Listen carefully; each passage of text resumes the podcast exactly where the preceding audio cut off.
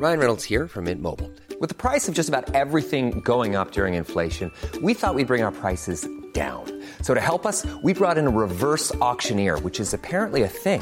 Mint Mobile unlimited premium wireless. Ready to get 30, 30, bit to get 30, bit to get 20, 20, 20, bit to get 20, 20, bit to get 15, 15, 15, 15 just 15 bucks a month. So, Give it a try at mintmobile.com slash switch.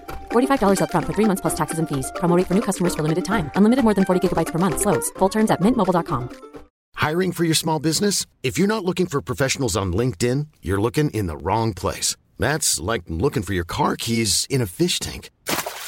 LinkedIn helps you hire professionals you can't find anywhere else, even those who aren't actively searching for a new job but might be open to the perfect role. In a given month, over 70% of LinkedIn users don't even visit other leading job sites. So start looking in the right place. With LinkedIn, you can hire professionals like a professional. Post your free job on linkedin.com slash people today.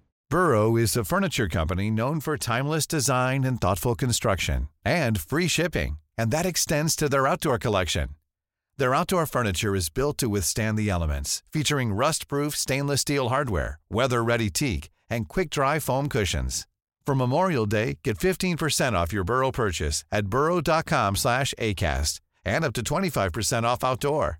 That's up to 25% off outdoor furniture at burrow.com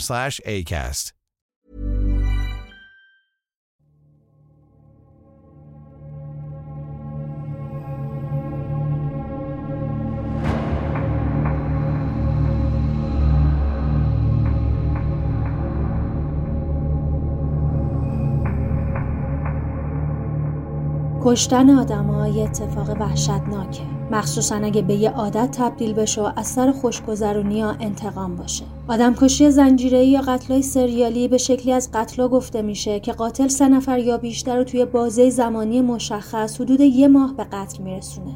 ممکنه قاتل جنایاتاش رو تو زمان و مکان یا موقعیت های مشابهی انجام بده. جرمشناسا از زدن برچسب قتل سریالی به یه جنایت دچار تردید هستند. بعضی انجام سه قتل با ویژگی های مشابه رو قتل زنجیره می‌دونن. اما بعضی دیگه مثل کارشناسای FBI وقوع پنج قتل رو لازمه ورود به پرونده های سریالی می‌دونن. فصل اول پادکست ما قصد داره راجع به قتل های زنجیره که توی ایران اتفاق افتاده صحبت کنه. حتما خودتون می‌دونید که موضوع ما هیچ جور مناسب بچه ها نیست و بهتره بدون هدفون جلوی اونا این پادکست رو گوش ندید در ادامه شما رو به شنیدن بخش اول نهمین قسمت از فصل اول پادکست نوار زرد که تو خرداد 1402 منتشر میشه دعوت می‌کنم. قسمت نهم قاتل انکبوتی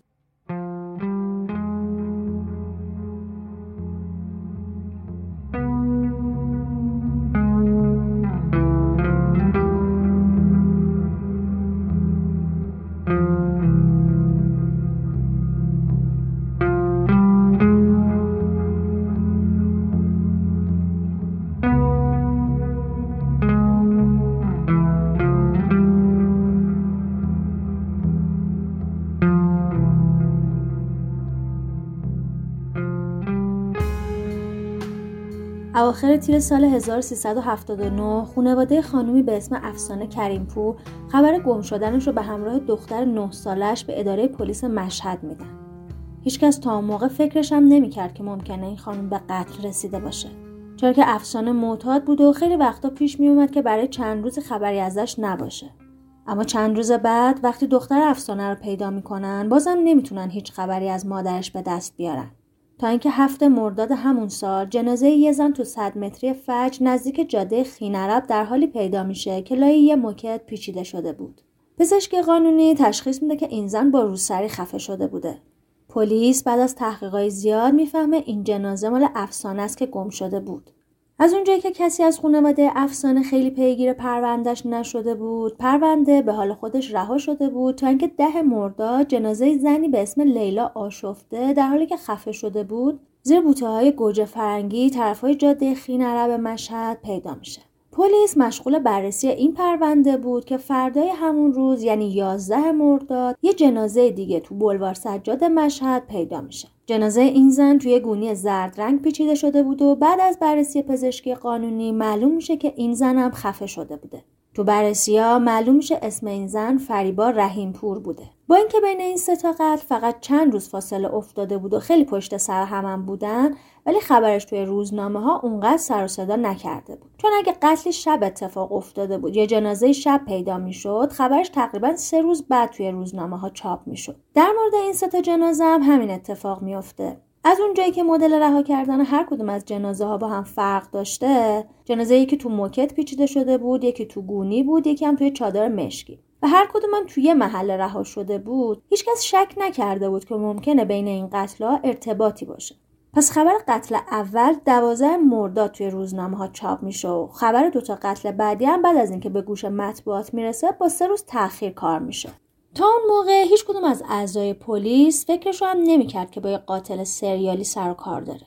یکی از دلایلی که اجازه نداده بود کسی متوجه بشه این قتل سریالیه این بود که مثل همیشه پرونده هر کدوم از قتلها دست قاضی های مختلف بوده. رسیدگی به جسد اول به عهده قاضی محمد علی افتخاری رئیس شعبه 42 دادگاه عمومی بود و پرونده قتل دیگر رو قاضی نوزر شریف رئیس شعبه 37 دادگاه عمومی مشهد بهش رسیدگی می‌کرد. اونا هم از پرونده های همدیگه هیچ خبری نداشتن. اون موقع چون هنوز قاضی ویژه قتل ام تو دستگاه قضایی وجود نداشت هر کسی که روز کاریش اون روز تو دادگستری بوده رسیدگی به پرونده قتل رو هم به عهده می‌گرفته برای همین این پراکندگی ها به وجود می اومده. هرچه وقتی سومین قتل اتفاق میافته هیچکی به موضوع مشکوک نمیشه. چون این دفعه قاتل جسد رو تو چهار تا گونی زرد رنگ گذاشته بود و اونو تو خیابون بزرگمه یکی از خیابونای بلوار سجاد که یکی از محلهای بالا شهر مشهد بود و اونم تو روز روشن یعنی ساعت سه بعد از ظهر تو خیابون گذاشته بود. کارای رسیدگی به این پرونده رو هم قاضی مهدی معینی رئیس شعبه 41 دادگاه عمومی انجام میده. یه نکته که باید بدونید اینه که اون موقع هنوز دادسراها روی کار نیامده بودن و برای همین این پرونده مستقیم به دست رئیس شعبه ها می‌رسیده. اگه بخوام فرق بین دادگاه و دادسرا رو یه کوچولو براتون توضیح بدم اینه که دادسرا به ریاست دادستان اداره میشه و فقط صلاحیت صدور قرار رو داره.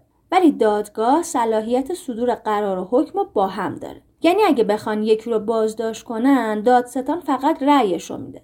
ولی اجازه بازداشت با دادگاهه دادسر موظفه در مورد مجرم بودن یا نبودن متهم تحقیق کنه و قرار مجرمیت رو با کیفرخواست به دادگاه بده. بعدش دادگاه این جرم رسیدگی می‌کنه و رأی و صادر می‌کنه.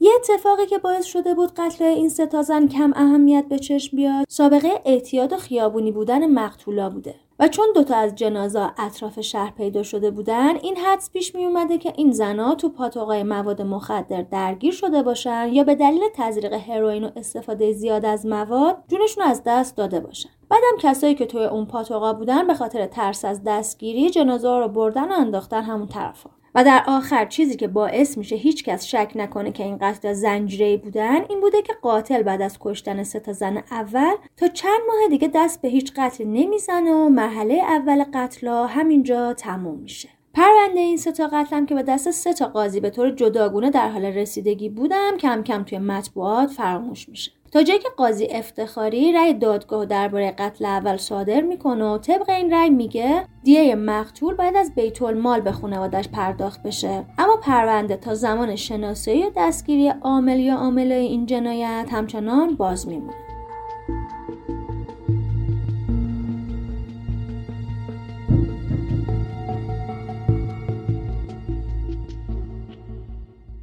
اما پنج ماه بعد یعنی تو دی همون سال دوباره یه سری قتل دیگه با همون شیوه های قبلی اتفاق میفته که میشه اون رو مرحله دوم شروع جنایت ها دونست. دوم دی 1379 یکم بالاتر از شرکت ایران خودروی مشهد و تو 100 متری فجر چادر مشکی که جسد زنی 35 ساله توش پیچیده شده بود کشف میشه. با حضور قاضی ویژه قتل عمد کارگاه های اداره آگاهی و تشخیص هویت توی محل کشف جسد جمع میشن و تحقیقات درباره این قتل شروع میشه. جنازه به پزشکی قانونی فرستاده میشه و شروع می‌کنن به بررسی تا بتونن هویت و سوابق این زن رو پیدا کنن. تو عین بررسی این پرونده ساعت ده روز دوشنبه 17 بهمن همون سال تو بزرگراه 100 متری روبروی میدون پارسپاد جسد دیگه پیچیده تو چادر پیدا میشه. بعد از تحقیقات پزشکی و پلیسی معلوم میشه قربانی 27 سالشه و اسمش سارا رحمانیه. که سه تا سابقه منکراتی مواد مخدر قاچاق و اعتیاد تو پروندهش هست. تو بررسی های پزشکی قانونی معلوم میشه اون بدون هیچ آزار جنسی و فقط به خاطر انصداد مجرای تنفس از ناحیه گلو و گردن با روسری خفه شده.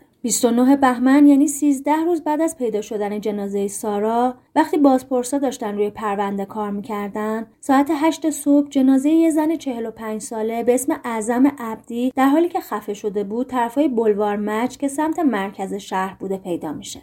گفتیم که بازپرسا هنوز در حال بررسی هویت پرونده اول بودن که این دوتا جنازه پیدا میشه. بذارید برگردیم سر همون پرونده و ببینیم که بازپرسا به چه نتایجی رسیده بودن. بعد از اینکه درباره هویت مقتول از اداره تشخیص هویت استعلام می‌گیرن معلوم میشه اسم زن معصومه ب بوده. مراجعه مقام قضایی به دادگاه خانواده و بررسی سوابقش تو اونجا هم نتیجه ای نمیده. اما تو بررسی پرونده های دادگاه انقلاب اسلامی معلوم میشه مقتول چند تا سابقه مواد مخدر و رابطه نامشروع داشته. ولی بازم از طریق این پرونده ها نمی‌تونن هیچ آدرسی از جایی که زندگی می‌کرده پیدا کنن. تو بررسی ها معلوم میشه آخرین بار یکی از مامورای کلانتری کازم آباد معصومه رو احتمالا به خاطر اعتیاد دستگیر کرده بوده. مامور گفته بود که معصومه رو تو شهرک نوده مشهد دستگیر کرده اما مشخصات دیگه ازش نداره. فقط می‌دونسته که شوهر این زنم به جرم سرقت توی زندانه. پلیسا مطمئن بودن با پیگیری این پرونده به قاتل نزدیک میشن. پس شروع می‌کنن به گشتن دنبال پرونده های سرقت که بلکه سرنخی از این زن یا شوهرش پیدا بشه ولی به نتیجه نمی‌رسن. پس میان دوباره با دقت بیشتر پرونده هایی که تو کلانتری کازم آباد بوده رو بررسی می‌کنن و معلوم میشه دو نفر با اسم شوهر زن که معمور گفته بود تو این کلانتری بازداشت شدن و یکیشون هم الان تو زندان مرکزی مشهد. مامورا به زندان میرن و معلوم میشه این مرد شوهر معصومه بوده که با اسم مستعار تو زندان بوده. انگار اسم مستعار داشتن تو مشهد یه امر عادیه. پرونده خفاش شب یادتونه دیگه. این مرد از مرگ خانمش خبری نداشته و به مامورا میگه خونشون تو همون شهرک نوده بوده. تحقیقات نامحسوس تو محل زندگی معصومه شروع میشه و معلوم میشه معصومه با خانومی به اسم فاطمه و شوهر شعبون علی زندگی می‌کرده. فاطمه و مادر شوهرش که با اونا زندگی می‌کرده معتاد بودن و با زنای خیابونی ارتباط داشتن. تو این تحقیقات مامورا می‌فهمن که معصومه یه پسر سه ساله و یه دختر 6 ساله داشته که وقتی دیده بودن از مادر بچه ها خبری نیست دختر به یه خانواده افغان فروخته بودن. به دستور قاضی منصوری مرد افغان که اسمش احمد بوده شناسایی و دستگیر میشه. اون تو بازجویی میگه که 50 هزار تومن پول داده و دختر رو خریده. بعد از این تحقیقات نامحسوس ادامه دار میشه تا بتونن فاطمه و هم دستاشو دستگیر کنن. ولی معلوم میشه که فاطمه فرار کرده. بعد از یه مدت تعقیب و استفاده از مخبرای محلی بالاخره می‌تونن فاطمه رو پیدا کنن و بازداشتش کنن. اون وقتی می‌بینه کاراگاه کلی اطلاعات راجبش دارن مجبور میشه اعتراف کنه و میگه معصومه دو ماه قبل تو خونه ما زندگی می‌کرد. معتاد بود. اون روز به خاطر تزریق زیاد مواد تو خونه ما تموم می‌کنه. ما چون ترسیده بودیم یه شب جنازش رو تو خونه نگه داشتیم. ولی بعد از ظهر یکم دی با کمک شوهر و مادر شوهرم جنازش رو پیچیدیم تو چادرش. بعد به همسایمون که یه پیکان داشت گفتیم ما رو ببر تا یه مسیری. اونم قبول کرد. گفتیم می‌خوایم یه رخت خواب پیش ببریم خونه فامیلمون. جنازه رو گذاشتیم تو صندوق عقب.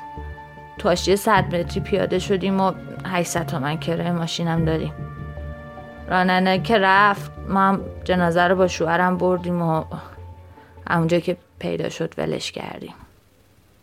بعد از این همه تحقیق و بالا پایین شدن معلوم میشه که این قتل ربطی به قتل دیگه نداشته. ولی پلیس همچنان کسایی که فکر می‌کرده تو این پرونده دستی داشتن و بازجویی می‌کنه تا بلکه به سر نخی برسه.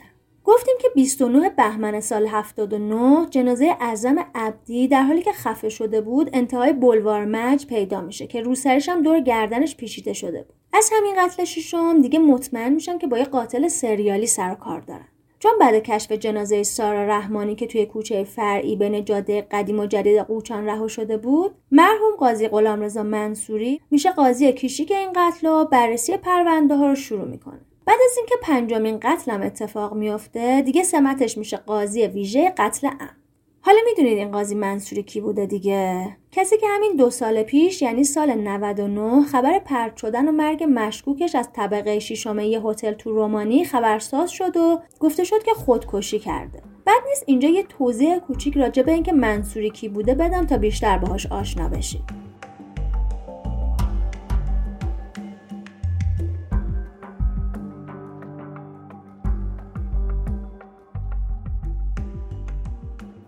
قاضی منصوری تا قبل مرگش خیلی آدم معروفی تو ایران نبوده و فقط به عنوان بازپرس پرونده بازداشت حدود 20 تا روزنامه نگار تو سال 91 خاطراتی از بدرفتاریاش تو حافظه خیلی از روزنامه نگارا مونده. تو پرونده دختر خیابونی هم به بددهنی و توهینای رکیک و تهدید به اینکه همه چیزتون رو می‌گیرم معروف بود که در مورد خیلی عملی هم شده بود. تو پرونده تلویزیونی جمم تمام خانواده متهم این پرونده یعنی سعید کریمیان رو گروگان گرفته بود تا بتونه متهم رو به حرف بیاره.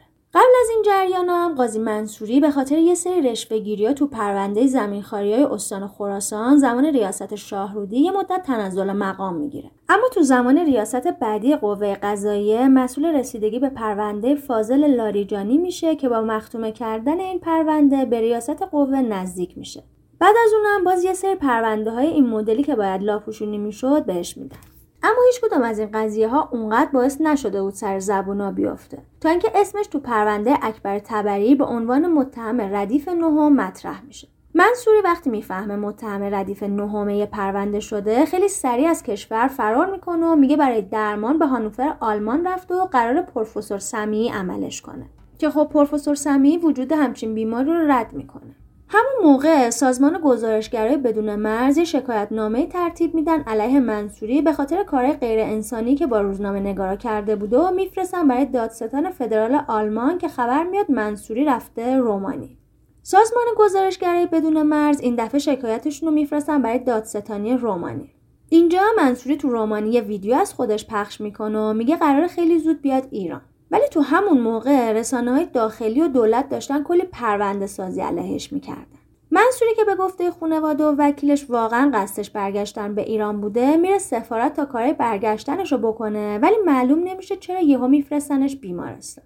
میگن احتمالا تو سفارت چیز خورش کردن. اینترپل اونو تو بیمارستان بازداشت می‌کنه ولی خیلی سریع آزادش می‌کنن و میگن مدرک کافی ندارن و منتظرن از ایران مدارکش فرستاده بشه ولی تحت نظره. تو این مدت منصوری تو هتلی بوده که به خاطر کرونا تنها مسافرش اون بود و از ویدیوهایی که برای خانوادش میفرستاده خبر از وجود شنود و کسایی که قصد جونش رو دارن می‌داده.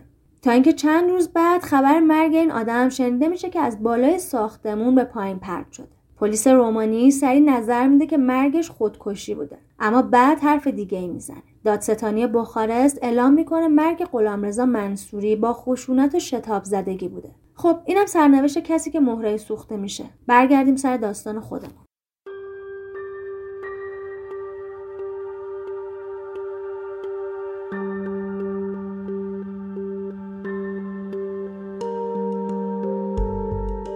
19 اسفند اون سال یعنی 20 روز بعد از پیدا کردن جنازه اعظم عبدی جنازه یه زن 50 ساله به اسم سکینه کیهانزاده سمت شمال شرقی مشهد کشف میشه. جنازه این زنم تو چادر سیاه پیچیده شده بود و تمام وسایلش هم کنارش تو چادر بوده. خبرنگار روزنامه خراسان بعد از کشف این جسد مصاحبه با قاضی منصوری می‌کنه که اون توی مصاحبه تاکید می‌کنه قتل سریالیه و بیشتر مقتولین زنای خیابونیه. منصوری تو این مصاحبه که 20 اسفند با تیتر اکیپ ویژه‌ای برای بررسی قتل چند زن در مشهد تشکیل شده ادعا می‌کنه تو چند ماه گذشته حدود 6 قتل با شیوه و شگرد یکسان تو مشهد اتفاق افتاده و این در حالی که سال قبل هم موارد مشابهی گزارش شده که هنوز عامل یا عامله این جنایت ها شناسایی نشده احسنت به این پیگیری ها. 20 اسفند 1379 جنازه زن دیگه به اسم خدیجه کامل قصری که با روسری خفه شده بود تو روستای دوستاباد طرفای مشهد پیدا میشه. خلاصه تو دوره دوم قتلا که انگار بعد از چند ماه شک و تردید یا برنامه خاص عامل یا عاملای جنایت شروع شده بود حدود 5 تا قتل دیگه اتفاق میفته و اینجوری پلیس و دستگاه قضایی با قتل پیچیده روبرو شدن که هیچ کس هیچ جوره فکرش هم نمی‌کرد که این جنایت ها رو یه نفر بتونه انجام بده همه این مسئولا کاراگاه ها عقیده داشتن با یه باند مخوف طرفن یا پشت این جنایت ها جریانی مثل قتلهای زنجیره وزارت اطلاعات هست. یا اینکه افراد با نفوذ و صاحب قدرت و موقعیت اجتماعی دست به همچین کارایی زدن. چون مقتولا اکثرا زنای خیابونی بودن و اینطوری به نظر می رسید که کسی قصد پاکسازی جامعه از این زنا رو داره. همینجور که ماجرا پیش می‌رفت مردم از طریق اخبار و گزارشهایی که تو صفحه حوادث چاپ می‌شد میفهمیدن قربانیا کی بودن. با توجه به اینکه اکثر قربانی زنای خیابونی بودن و بیشترشون به جز اعتیاد سابقه دارن بودن این قضیه یه جوری رنگ مذهبی به خودش گرفته بود و بیشتر مردم فکر می‌کردن که یه نفر یا یه گروه غیرتی مذهبی پشت این قتل است. اون موقع مثل حالا نبود که موبایل و فضای مجازی وجود داشته باشه. زنای خیابونی هم اون وقتا کنار خیابون وای میستادن و مجبور بودن دنبال مشتری بگردن. برای همین از ایده جامعه مذهبی خیابونای چهره زشتی پیدا کرده بود و حتی خیلی از راننده ها به اشتباه مزاحم خانمایی که واقعا شغلشون این نبود می‌شدن و این برای مردم آزاردهنده بود. بیشتر اهالی مناطق پایین مشهد از زیاد شدن زنای خیابونی تو محلشون شاکی و ناراضی بودن. هرچند اینجور خانمها تو بالای شهرم بودن اما مخصوصا تو محله های پایین تر شهر از دید مردم این شکل زشت بیشتر خودشو نشون می‌داد. زنای خیابونی بیشتر معتاد بودن و ظاهرشون هم از دید محلی ها مشمعز کننده بود و از اون طرف مردم این محله ها مذهبی تر، متعصب تر و حساس تر بودن. به خاطر همین بعضی از مردمی که پایین شهر زندگی می‌کردن با ماجرای این قتل ها موافق بودن. چون خیلی وقتا پیش اومده بود که زنها و دختراشون از طرف مشتریای زنای خیابونی اذیت شده بودن یا حرفای رکیکی شنیده بودن و دوست داشتن بسات اینجور آدما از محلشون جمع بشه. حالا کی بهتر از این قاتل که داشت یکی یکی اونا رو میکش تا زن و بچه مردم با امنیت بیشتر تو محل رفت و آمد کنن. اینجوری با توجه به ها یه سری گروه های ویژه تو آگاهی مشهد را میفته که تمام تلاششون رو می‌کنن با استفاده از همه توان پلیس و امکانات سنتی اون موقع به این پرونده ها رسیدگی کنن. اما دوره سوم این قتل از فروردین تا اوایل مرداد سال 80 اتفاق میافته که دیگه جو وحشتناکی تو شهر به وجود اومده بود و مصاحبه ها و تحلیل های مختلف رسانه ها مدیرا نماینده های مجلس و افراد مشهور فشار عجیبی رو به نیروی انتظامی و دستگاه قضایی آورده بود ماجرای قتل زنای خیابونی دهن به دهن میچرخید و اینجور زنها دیگه با ترس و وحشت از خونه بیرون می اومدن. دوازده فروردین 1380 تو حاشیه جاده قوچان مشهد کنار میدون شهید فهمیده و جاده خینرب جنازه زنی پیچیده تو چادر مشکی کشف میشه. اسم این زن مرزی سعادتیان بود و تو بررسی ها معلوم میشه که 35 سالش بوده. 14 فروردین 1380 همزمان با تاسوها جنازه مریم 35 ساله در حالی که خفه شده بود و توی چادر پیچیده شده بود توی درگز پیدا میشه. 15 فروردین 1380 همزمان با آشورا طرفای ساعت 12 شب جنازه توبا جشن آبادی که اونم حدود 35 ساله بوده توی چادر مشکی پیدا میشه. توبا سابقه فروش مواد مخدر تو پروندش داشته. 24 فروردین 1380 جنازه عذرا حاجی زاده که 31 سالش بود در حالی که خفه شده بود توی خیابون خیام شمالی مشهد پیدا میشه. تو تعطیلات نوروز سال 80 15 تا قتل عام تو مشهد اتفاق افتاده بود که سه تا از قتلا مدل شبیه قتلای زنای خیابونی بود. این سه تا جنازه همونطور که گفتم تو آخرین روزهای تعطیلات یعنی 12, 14 و 15 فروردین کشف میشن. باید بدونید که اون سال محرم توی عید بود و دو تا از قتلات تو روزهای تاسوعا و آشورا اتفاق افتاده بودن. خبرنگار روزنامه خراسان آقای خلیل سجادپور اون موقع توی روزنامه تیتر می‌زنه سه زن دیگر به شیوه مرموز به قتل رسیدن. اما از فردای اون روز تصمیم می‌گیره یه اسمی برای این پرونده انتخاب کنه که بعدها خبراش رو با همین اسم چاپ کنه. دلیلش هم این بوده که فکر می‌کرده یه اسم خاص باعث تمرکز بیشتر و جذب مخاطب میشه. مثل اخبار پرونده کرکس سیاه که قبل از اون روی پرونده عامل اخفال بچه ها گذاشته بوده. خلاصه بعد از حدود دو ساعت که توی اتاق فکر با همکارشون تبادل اطلاعات می‌کنن بالاخره چند تا عنوان با توجه به نوع قتلا انتخاب می‌کنن. که یکیشون قتلای پاپیونی بود. چون قاتل یا قاتلا روسری و چادری که جنازه رو توش میذاشت مدل پاپیون گره می‌زده. یه سری اسم دیگه هم پیشنهاد میشه. مثل قتلای سیاه چون جنازه توی چادر سیاه بودن یا قتلای X به خاطر ناشناخته بودنشون. ولی آخر سر اسمی که برای این پرونده انتخاب میشه قتلای عنکبوتی بوده. دلیل انتخاب این اسمم این بوده که می‌گفتن قاتل یا قاتلا مثل عنکبوت تور سیاه پهن می‌کرده تا قربانیاشو به دام بندازه و جنازه ها رو هم تو همون تور میپیچیده و یه جا ول می‌کرده. اینجوری میشه که خبر مربوط به قتل زنای خیابونی با عنوان قاتل انکبوتی توی روزنامه ها چاپ میشه.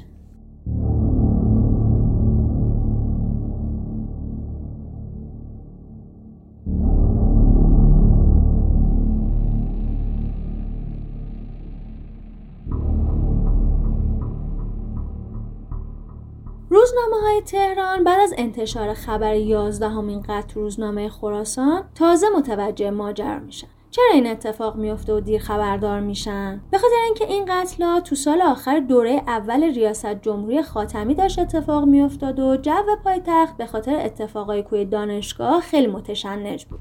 دو سال قبلش هم جریان قتلای زنجیره روشنفکر و خفاش شب اتفاق افتاده بود و مخالفای خاتمی هر کار می‌کردن که اونو بیاعتبار کنن و تقریبا موفق شدن. برای همین پخش شدن خبر یه قتل سریالی دیگه برای اون موقع شاید از تحمل عمومی و سیاسی خارج بود و دولت سعی می‌کرد هرچی کمتر اینجور خبرات توی جامعه پخش بشه. نکته دیگه اینه که روزنامه های تهران خودشون درگیر ماجراها دادگاه های محاکمه مسئولایی که تو حادثه کوی دانشگاه دست داشتن بودن و داشتن اونو پوشش می‌دادن.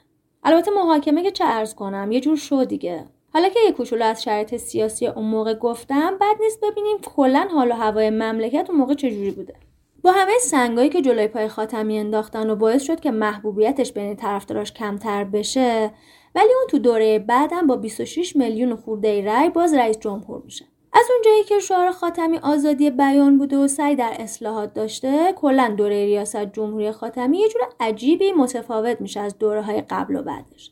تو قسمت خفاش شب از این تغییرها حرف زدم و حالا تو دوره دوم ریاست جمهوریش تو سال 80 تمام تلاشش رو می‌کنه که این آزادی بیانه ادامه دار بشه که خب نمیشه و متاسفانه کلی فیلم و کنسرت و آلبوم موسیقی مجوز نمی‌گیره. مثل کنسرت عقیلی عقیلی که باعث مهاجرتش تو همین سال از ایران میشه. یا آلبوم تنگنای فریدون فروغی که بهش مجوز نمیدن و بعد از اینکه اون تو سال 80 فوت می‌کنه تازه به آلبومش مجوز میدن. ولی بازم با این حال فیلم ها و سریال ها آلبوم موسیقی که توی اون دوره بودن اونقدر آزادی بیان داشتن که آدم شوکه می‌شد و بعد از اونم دیگه هیچ وقت دوباره تکرار نمیشه. مهمترین فیلمی که سال 80 روی پرده سینما میره فیلم پارتی سامان مقدمه با بازی هدیه تهرانی و علی مصفا یه اسم دو پهلو برای موضوع کاملا سیاسی. داستان روزنامه نگاری که خاطرات برادر سردار و شهیدش رو تو روزنامه اصلاح طلبش چاپ می‌کنه و روزنامهش از سمت مخالفا بسته میشه و به زندان میافته زدش رو دوست داشت برای اینکه بتونن پول وسیقه رو جور کنن هر شب خونش رو به جوونای اجاره میدن تا اونجا پارتی کنن. ولی کم کم می‌فهمیم قضیه به این سادگی ها نیست و یه پاپوش بزرگ براش درست کردن این فیلم تنهایی می‌تونه کل آزادی بیانی که اون سالا تو جامعه بوده رو نشون بده. از نوع لباس پوشیدن خانوما توی فیلم پخش آهنگ دیزرد روز استینگ و رقص نور و نشون دادن پارتی نشون دادن چهره وحشتناک اصولگرا و حرفایی که زده میشه و دردسرایی که روشن فکر اون موقع داشته.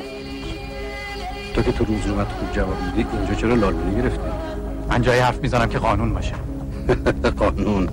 اون دستمون رو چشت بردار. خوب ببین یادت بود حالا دیدی خودم قایم نمی کنم؟ معنی گپ دوستانتون همین بود. برای ازگرایی مثل تو کلم از قانون می‌زنین و معنیش هم نمی‌دونین گپ دوستانه یعنی همین که می‌بینی. ببین عیز من دادگاه تو همینجاست قاضی و وکیل و دادستانت هم خود من. آزادی بیان که میگی درسته هست. اما برای آشغالی مثل تو که با آزادی بیان لاس می‌زنید و تو چهار صفحه کاغذ لجم پراکنی می‌کنید و اسمش هم روشنگری می‌ذارین شکلش فرق برای شما آزادی بعد بیان نیست. ببین برای من رو تو اونور نکن. به من نگاه کن. نگاه کن وگرنه همینجا لطه پارت میکن فکر کردی داداش شهیدی هر غلطی خواستی می‌تونی بکنی؟ شما کی هستین سریال مهمی هم که سال 80 از تلویزیون پخش میشه خط قرمز بوده. داستان فرار کردن 5 6 تا پسر جوون و ماجرایی که برشون پیش میاد تا آخر سر سرشون به سنگ بخوره. که انقدر موضوعش برای اون موقع عجیب بود که باورمون نمی‌شد. حالا فکر کن اگه این پسر دختر بودن چی می‌شد؟ یه سری سریال مهم دیگه هم بودن که من فقط اسمشون رو میگم و خودتون برین سرچ کنید ببینید موضوعاتش چقدر متفاوت از سریال قبل و بعدش بوده و چقدر تازگی داشته. پلیس جوان و اولین بازی های متفاوت شعب حسینی. خانه ما و جو شاد و صمیمی خونواده. همسایه ها و ماجراهای جذابشون. کارگاه شمسی و مادام. دوران سرکشی که واقعا موضوعش عجیب بود. راجبه یه دختر فراری و سرنوشتش با بازی عاطفه نوری و مسافر با بازی پانتا بهرام تو نقش زن معتاد و کلی سریال جذاب دیگه. اگه بخوام از اتفاقای مهمی که بین سال 79 تا 80 میافته براتون بگم مختون سوت می‌کشه. اولیش کنفرانس برلین بوده یه همایش سه روزه درباره آینده ایران بعد از پیروزی اصلاح طلبا بوده که از 19 تا 21 فروردین 79 به دعوت بنیاد هاینریش بول تو برلین برگزار میشه. اقدامای این همایش به اندازه حاشیه هاش اونقدر معروف نمیشه. رقصیدن یه خانم وسط جلسه یا اومدن یه آقای لخت وسط جلسه که خلاصه این حاشیه ها رو از اخبار شبکه یکم نشون دادن. بعدش هم تمام شرکت کننده های اون کنفرانس از طرف قوه قضایی احضار میشن و دادگاهی و یه سرشون هم محکوم به زندان میشن. مثل اکبر گنجی اتفاق مهم دیگه که سال 80 میفته حادثه 11 سپتامبر و برخورد و حمله انتحاری هواپیمای دزدیده شده به برجای دوقلوی آمریکا یه اتفاق دیگه سقوط هواپیمای یاک چهر تو شمال کشور کشته شدن هر 25 سرنشین این پرواز که وزیر راه یه تعداد از نماینده های مجلس و مقامای سازمان هواپیمایی کشوری بودن. سقوط هواپیمای توپولوف تو اواخر بهمن نزدیکای خورم آباد با 117 سرنشین که همه سرنشیناش کشته شدن. اجساد این قربانیا به خاطر سبل عبور بودن جایی که هواپیما اونجا سقوط کرده بود بعد از ده روز پیدا میشه. و آخرین اتفاق مهمی که اون سال میافته بازداشت شهرام جزایری و پخش محاکمه هاش از تلویزیون به خاطر فساد مالیش بوده. برگردیم سر داستان خودمون.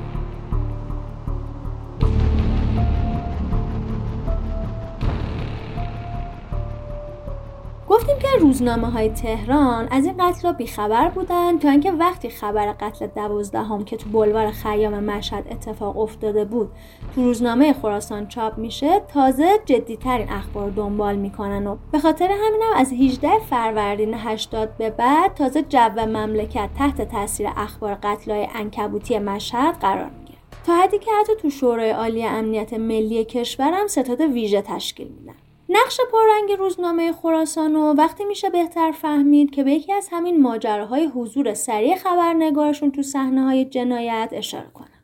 ماجرا اینجوری بود که ساعت یک بعد از ظهر چهارشنبه دوازده اردیبهشت به کلانتری سجاد شهر مشهد اطلاع میدن که جنازه یه زن توی خونش تو محله امامت مشهد پیدا شده. مامورا با شنیدن این خبر خیلی سریع میرن محل حادثه و بعد از تایید خبر قاضی جنایی رو خبردار می‌کنن که اونم خودش رو میرسونه به محل جنایت. تو بازجویی اولیه از یه زنی به اسم هوری که همون اول همسایه های مقتول دستگیرش کرده بودن معلوم میشه مقتول 24 سالش بوده که شیوا صداش می‌کردن. روز حادثه قرار بود یه آقای به خونه شیوا بره و اونو سیغه موقت کنه. ولی بعد اون شیوا رو می‌کشه و فرار می‌کنه. مامورا تو ادامه تحقیقا می‌فهمن که شیوا تو خونه مجردیش تنها زندگی می‌کرد و با مردای زیادی ارتباط داشته. جسد شیوار میفرستن پزشکی قانونی مشهد و مامورا شروع می‌کنن گشتن دنبال مرد مزنون و می‌فهمن که فرار کرده تهران. قاضی شعبه که به این قتل رسیدگی می‌کرده به کارگاه های آگاهی تهران خبر میده و ازشون می‌خواد که همچین کسی رو بازداشت کنه. با توجه به حساسیت موضوع اینکه فکر می‌کردن این مرد همون قاتل انکبوتی باشه سرهنگ شفیعی رئیس دایره دهم آگاهی یه اکیپ ویژه تشکیل میده و تحقیقاتشون رو برای شناسایی محل مخفی شدن این آدم شروع می‌کنن. ساعت چهار همون روز بالاخره مامورا می‌تونن جایی که این آدم توش قایم شده بوده رو پیدا کنن و می‌فهمن که تو شهرک عباسپوره. ولی وقتی می‌رسن اونجا می‌فهمن این مرد با پیکان از اونجا فرار کرده. سرهنگ شفی اطلاعات پیکان سفید و در میاره و بالاخره می‌تونه رد اون رو تو اتوبان محلاتی بزنه و مزنون رو بازداشت کنه. متهم که اسمش رسول بوده و 29 سالش بوده منکر هر جور جنایتی میشه و میگه که قتل شیوا رو هوری انجام داده با یه مرد دیگه. خیلی سریع رسول رو دادگاهی می‌کنن ولی اون تو دادگاه به قاضی اسماعیلی میگه. هوری یه زن شوهردار بود که شیوا رو به معرفی کرد تا سیغش کنم چهارشنبه با هوری رفتیم خونه شیوا اما وقتی زنگشو زدیم یه سر و وضع به هم ریخته ای از پنجره سرش آورد بیرون و گفت برید یه نیم ساعت دیگه بیایید. نیم ساعت بعدش دوباره رفتیم دم خونش قبل از اینکه زنگ در رو بزنیم یه مردی از خونش رفت بیرون و سوار یه پیکانی شد و رفت. ما رفتیم تو خونه و هوری به من گفت برم تو اتاق و خودش مشغول نمی‌دونم یه کاری شد. ولی وقتی من رفتم تو اتاق دیدم شیوا مرده. نبزشو گرفتم و مطمئن شدم آره تموم کرده. همون موقع هوری اومد تو اتاق و شروع کرد جیغ و داد و بیداد همسایه هم شنیدن و ریختن تو خونه. منم ترسیده بودم. رفتم تو حیات خودم از دیوار کشیدم بالا و فرار کردم. ولی همسایه ها هوری رو گرفتن.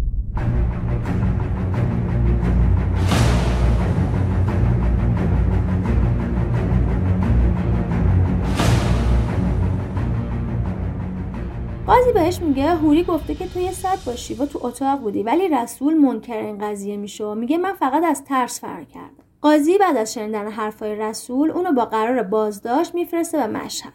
خبرنگار حوادث دفتر تهران این خبر رو به نقل از رئیس وقت آگاهی مرکز میفرسته روزنامه و می‌نویسه. عامل یکی از قتلهای انکبوتی در تهران دستگیر شد. اما آقای سجادپور خبرنگار روزنامه خراسان با همچین نظر مخالف بوده. ولی چاره هم جز چاپ خبر نداشته چون مصاحبه یه مقام مسئول بوده و همه افسرهای پرونده هم خیلی خوشحال بودن که احتمال داره بالاخره این مرد به قتلهای دیگه هم اعتراف کنه. پس چی کار می‌کنه؟ برای اینکه مخالفتش رو با این خبر نشون بده میاد زیر همون خبر که تو تاریخ 16 اردیبهشت سال 80 تو صفحه حوادث چاپ شده بود اضافه می‌کنه آثار کبودی ظریفی روی گردن مقتول وجود داشت اما نحوه ارتکاب قتل و جزئیات نظرات کارشناسی در محل حکایت از آن دارد که این زن قربانی قتلهای انکبوتی نشده است. و دقیقا هم همین میشه. در نهایت تو بازجویی مکرر از مزنون معلوم میشه که این پرونده قتل رفت به قتل انکبوتی نداشته و فرضیه سجادپور درست بوده.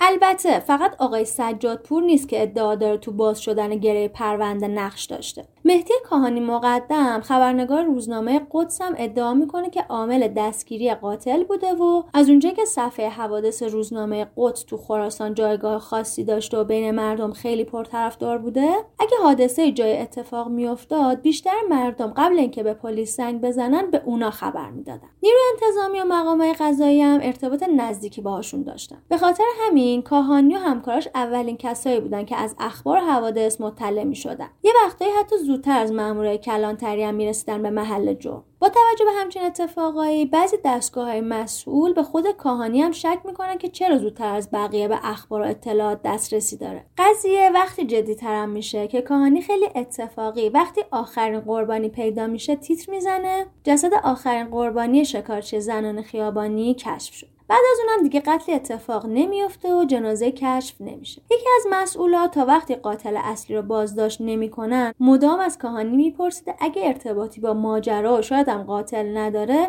از کجا فهمیده این آخرین قربانی بوده؟ در صورتی که کاهانی خیلی اتفاقی این تیتر رو زده بوده و منظورش آخرین قربانی نسبت به قربانی قبل از اون بوده. این همکاری قاتل با خبرنگار رو می‌تونیم تو فیلم انکبوت مقدس ساخته علی عباسی که بر اساس همین ماجراها ساخته شده ببینیم. تو این فیلم قهرمان اصلی همون خبرنگاره که بالاخره می‌تونه راز قتلا رو کشف کنه نه پلیس. البته خبرنگار زن با بازی زر امیر ابراهیمی. فیلم خوبیه که دیدنش رو پیشنهاد می‌کنم. البته من از نظر تکنیکی میگم خوبه. نورپردازی صدا رنگ گیریم حتی بازی های نقشه های مکمل. ولی ممکنه خیلی ها نتونسته باشن با کلیت فیلم ارتباطی برقرار کنن. بگذار Life is full of what ifs. Some awesome, like what if AI could fold your laundry? And some, well, less awesome, like what if you have unexpected medical costs?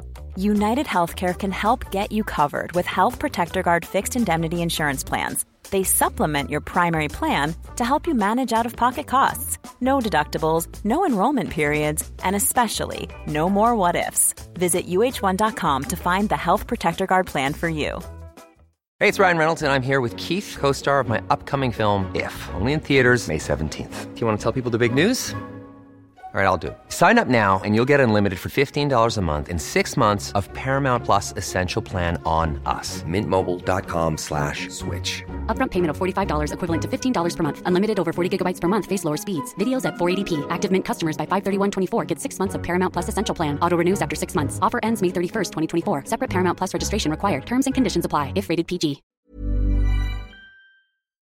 اما با بیشتر شدن تعداد قتلایی که اتفاق میفته فشار بیشتری به پلیس وارد میشه. از یه طرف جو روب و وحشت تو جامعه از طرف دیگه پیگیری مسئولای رد بالا. تو این وضعیت هر جور سوژه و فرضیه‌ای خیلی سریع مورد توجه قرار می‌گرفت اما هیچ نتیجه نمیده بررسی های کارشناسی پلیس با توجه به موقعیت جغرافی جرم نشون می‌داد که قاتل تو منطقه حاشیه شهر و تو بخش شمال شرقی جنایتاشو انجام میده. بعدم شبونه اجساد به جاهای مختلف می‌بره. برای همین دستور میدن چند تا گروه عملیاتی نزدیک 100 متری فج مستقر بشه و همه زنای خیابونی هم زیر نظر بگیرن که سوار چه جور ماشینایی میشن تا بلکه اینجوری قاتل رو شناسایی کنن. اما بازم تلاشا بی نتیجه میمونه تا اینکه بالاخره سردار اسکندر مومنی به سمت فرمانده انتظامی خراسان منصوب میشه و دستور میده برای گرگشایی این پرونده همه امکانات و نیروهای پلیس به کار گرفته بشن مثل مواد مخدر اطلاعات مبارزه با مفاسد تشکیل میشه و هر روز از ساعت 4 تا نزدیکای صبح تو قالب گروه های دو نفره وارد 100 متری می شدن و هر جنبنده رو زیر نظر می گرفتن.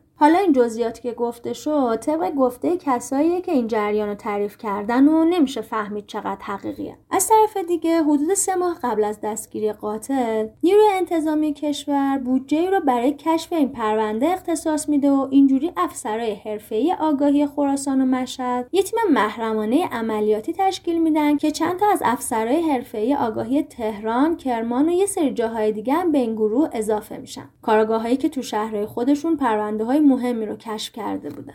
با این بودجه بعد از چند روز یه خونه ویلایی که زیر زمینم داشته طرفای میدون استقلال مشهد اجاره می‌کنن که هیچکس به جز فرمانده های رده بالا اون 16 افسر حرفه عملیاتی ازش خبر نداشتن. از نیروهای آگاهی سروان حمید رزمخواه سروان محمد رضا غلامی مرحوم سرهنگ مروی از جمله این گروه 16 نفره ای بودن که تو این خونه امن به طور شبانه روزی کار پیش میبردن و حق رفتن به خونه هاشون هم نداشتن. با وجود این شرایط سفت و سخت عملیاتی قاتل داشت خیلی راحت و به صورت هفتگی زنا رو میکشت و هیچ سرنخی به دست نمیومد با همه فشار مختلف گروهی که توی این خونه امن داشتن اطلاعات و تجزیه و تحلیل می‌کردن هر فرضیه که یکی از اعضای گروه مطرح می‌کرد و سری زیر ذره قرار می‌دادن و همه ابعاد ریز و درشتش رو تجزیه و تحلیل می‌کردن و کم کم همشون معتقد شدن. با توجه به مصاحبه های تند جناهای سیاسی فرضیه جنایت با تفکرهای خاص مذهبی یا یه جناح سیاسی باید توی اولویت کاریشون باشه.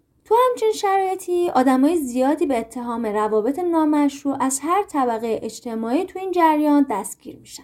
به خاطر اینکه دستور داشتن 500 گروه عملیاتی که تو 100 متری فج مستقر بودن همه کسایی که مشکوک بودن رو دستگیر کنن و بعدش هم سریع مخفیانه بفرستنشون به خونه امن تا بازجویی تخصصی بشن. حالا خدا می‌دونه این تخصصی بودن شامل چه چیزایی می‌شده دیگه. شرایط اونقدر پیچیده شده بود که اون 16 نفر کاراگاه خونه امن حتی به یکی از مامورای انتظامی هم مشکوک شده بودن. به خاطر اینکه اون خیلی سریع می‌رسید سر صحنه کشف جسد و یه وقتایی هم اولین بار خودش ماجرا رو به همکاراش گزارش میده. این آقا که افسر ارشدم بود از سمت گروه 16 نفر زیر نظر گرفته می‌شد به شدت کنترلش هم می‌کردن. اما خبر نداشتن که قاتل اصلی کس دیگه و اون افسر بیچاره فقط به خاطر باهوش بودنش زودتر از بقیه می‌رسیده سر صحنه های جرم.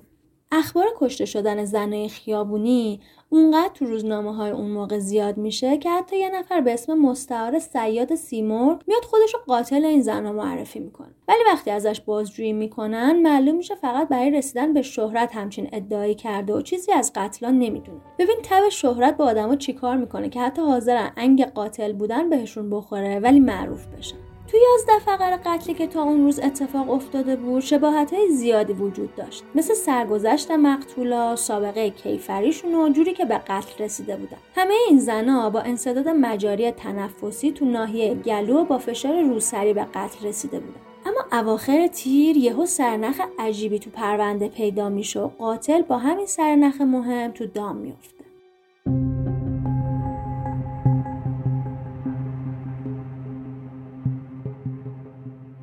که همه توان پلیس تو حاشیه شهر و مخصوصا تو صد متری فج متمرکز شده بود یه شب نیروهای رزمی عملیاتی دو تا مردو که سوار پراید بودن رو تعقیب می‌کنن که یه زن خیابونی رو سوار کرده بودن. تو این تعقیب و گریز راننده فرار می‌کنه و مامورا فقط می‌تونن زن رو بازداشت کنن و به پلیس مشهد منتقل کنن. زن که از بازداشتش خیلی عصبانی بوده داد می‌زنه. قاتل رو ول کردین فقط ما بدبختار می‌گیرید. مامورا با شنیدن این حرف شوکه میشن قاتل؟ یعنی داره از کدوم قاتل حرف می‌زنه؟ خیلی سریع زن جوون که اسمش مژگان بوده و خیلی هم خمار بوده با تماس یکی از افسر آگاهی به خونه امن فرستاده میشه و مورد بازجویی قرار می‌گیره. تا بالاخره راز مهمی رو فاش می‌کنه. زن به مامورا میگه تقریبا ده روز قبل طرفای میدون شهید فهمیده منتظر ماشین بودم که یه مرد با موتور جلو پام واساد. گفت یکم برنج کپانی و روغن تو خونش داره که نمیخوادشون. می‌خواد صدقه بده. بعدم گفت بشینم ترک موتورش رو باهاش برم خونش. ولی من که جریان قتلای انکبوتی رو شنیده بودم ترسیدم گفتم نمی‌خوام. سوار موتورش نشدم. اونم رفت. نگهبان پارکی که اونجا بود اومد گفت اون مرده چی می‌گفت؟ منم براش تعریف کردم. ولی نگهبانه گفت من این مرده رو می‌شناسم آدم خوبیه. حتما قصدش خیر بوده و می‌خواسته واقعا بهت برنج کپانی بده. این قضیه گذشت. تا چند وقت دیگه که باز همون موتوریه. اومد جایی که منتظر مشتری بودم. همون حرفای قبلیشو زد. این دفعه رو حساب حرفای نگهبانه با خیال راحت نشستم ترک موتورش رو رفتیم سمت خونش. نزدیک های محلشون بهم گفت با چادر رومو صف بگیرم که کسی حرف و حدیث درست نکنه. رسیدیم خونش. رفتیم طبقه بالا. بهم گفت چادرم رو پک کنم رو زمین و همه لباسامم با کفش و کیف و هرچی که دارم برزم تو چادره. که اگه کسی رسید همه رو با هم جمع کنه و چیزی نبینه. منم گوش کردم. کاراگاه ها با شنیدن این حرف خیلی خوشحال شدن و دیگه مطمئن شدن که به قاتل نزدیک شدن. به خاطر اینکه وقتی اجساد پیدا می شدن همه لوازم و لباسای مقتول هم کنار جسد تو چادرها بود و حرفای مژگان با شواهد صحنه جرم مطابقت داشت. اون ادامه میده؟ لباسامو دروردم نشستم رو زمین که کارشو شروع کنه. ولی دیدم یا از پشت سر با روسری بهم حمله کرد. می‌خواست خفم کنه. سری برگشتم سمتش با پام کوبیدم تو از درد داشت میمرد. منم حسابی ترسیده بودم. دیدم یه عصا گوشه اتاق پنجره رو شکستم و فقط چادرم از زیر وسایلش کشیدم بیرون و شروع کردم به جیغ زدن. اون داد می‌زد شوخی کردم. وقتی دید آبروش داره میره همسایه ها مشکوک شدن در برام باز کرد. من که خیلی ترسیده بودم پا برهنه و با چادری که دور خودم پیچیده بودم فرار کردم رفتم خونم. ولی ترسیدم راجبه به این قضیه به کسی چیزی بگم. چون پای خودم هم گیر بود.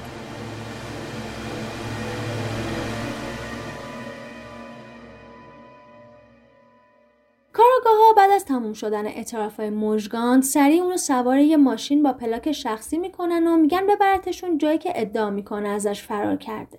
ولی مژگان میگه به خاطر ترس و وحشتی که داشته هیچ جایی یادش نمونده. فقط یادش که یه درخت توت بزرگ تو حیات خونه بوده. گشت زنی چند ساعته تو محله هایی که مژگان میگه نتیجه نمیده و اون حتی نمی‌تونه حدود محل قاتلم شناسایی کنه. تنها جایی که یادش میومده همون فضای سبزی بوده که قاتل سوارش کرده بوده و میگه نگهبان پارک قاتل رو می‌شناسه. گروه عملیاتی خیلی سریع میرن سراغ نگهبان پارک. حالا دیگه عامل قتل انکبوتی توی قدمی کارگاه بود. ولی از شانس بعد نگهبان از اونجا رفته بود و یکی دیگه جاش اومده بود. عین فیلمان. زمان خیلی سریع میگذشت و تو همین هن یه جسد دیگه هم به بقیه اضافه میشه. تا اینکه بالاخره می‌تونن با تحقیقات نامحسوس نشونه یکی از فامیلای نزدیک نگهبان رو پیدا کنن و اونجا می‌فهمن که اون الان تو تاسیسات کوهسنگی کار می‌کنه. خیلی سریع خودشون رو میرسونن کوهسنگی و با راهنمایی مهندس بخش مرد نگهبان رو پیدا می‌کنن.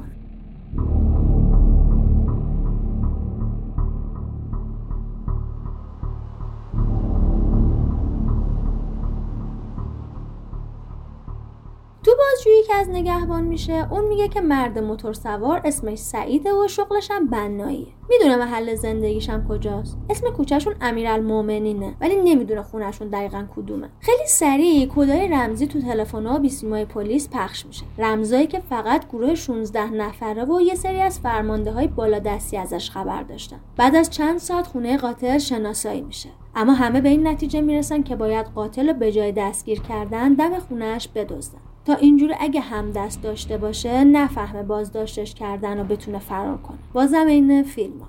حدود ساعت یک ظهر گروه 16 نفره بعد از خوردن نهار سوار یه مینیبوس میشن و میرن سمت بلوار زلفقا اونا ساعت دو بعد از ظهر روز چهارشنبه سوم مرداد سال 80 وقتی سعید با موتور وارد کوچه میشه سری قپونی میگیرنش و سوار ماشینش می‌کنن. موقع دستگیری متهم با خنده با صدای بلند میگه می‌دونم برای چی دستگیرم می‌کنید.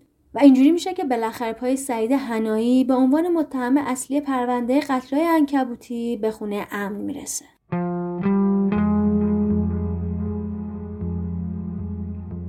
چیزی که شنیدین بخش اول قسمت نهم پادکست نوار زرد. خیلی مهمه که بدونید ما تو این پادکست دیده تحلیلی به ماجراها نداریم و اگه جای نظری هم میدیم کاملا شخصیه. نکته دیگه اینه که از روز اولم گفتیم که فقط وقایع جنایی رو بررسی نمی کنیم بلکه سعی داریم یکم با بقیه پادکست های جنایی متفاوت باشیم و کنار ماجراهای جنایی اتفاقایی که از لحاظ زمانی موازی با جنایت هاست و خیلی مهم و تاثیرگذار بودن هم بررسی کنیم. پس اگه همچین موضوعی برای شما یا دوستاتونم جذابه ما رو به بقیه هم معرفی کنید و از طریق تمام اپهای پادگیر یا صفحه اینستاگرام یا کانال یوتیوب یا تلگراممون ما رو دنبال کنید. اگه هم دوست دارید برای ادامه دادن این مسیر از ما حمایت کنید چه در ایران چه خارج از ایران می‌تونید از طریق لینک هامی باش نوار زرد که در توضیحات گذاشته شده این کار رو انجام بدید. قطعا می‌دونید که برای حمایت مالی از نوار زرد هیچ اجباری وجود نداره و این کار شما صرفا ما رو برای ادامه مسیر دلگرم می‌کنه. منابع اپیزودمونم تو قسمت توضیحات اپهای پادگیر وجود داره. اگه دوست دارید که خودتونم راجع به اپیزودا بدونید یا موسیقیایی که استفاده کردیم براتون جذابه می‌تونید از اینجا پیداش کنید.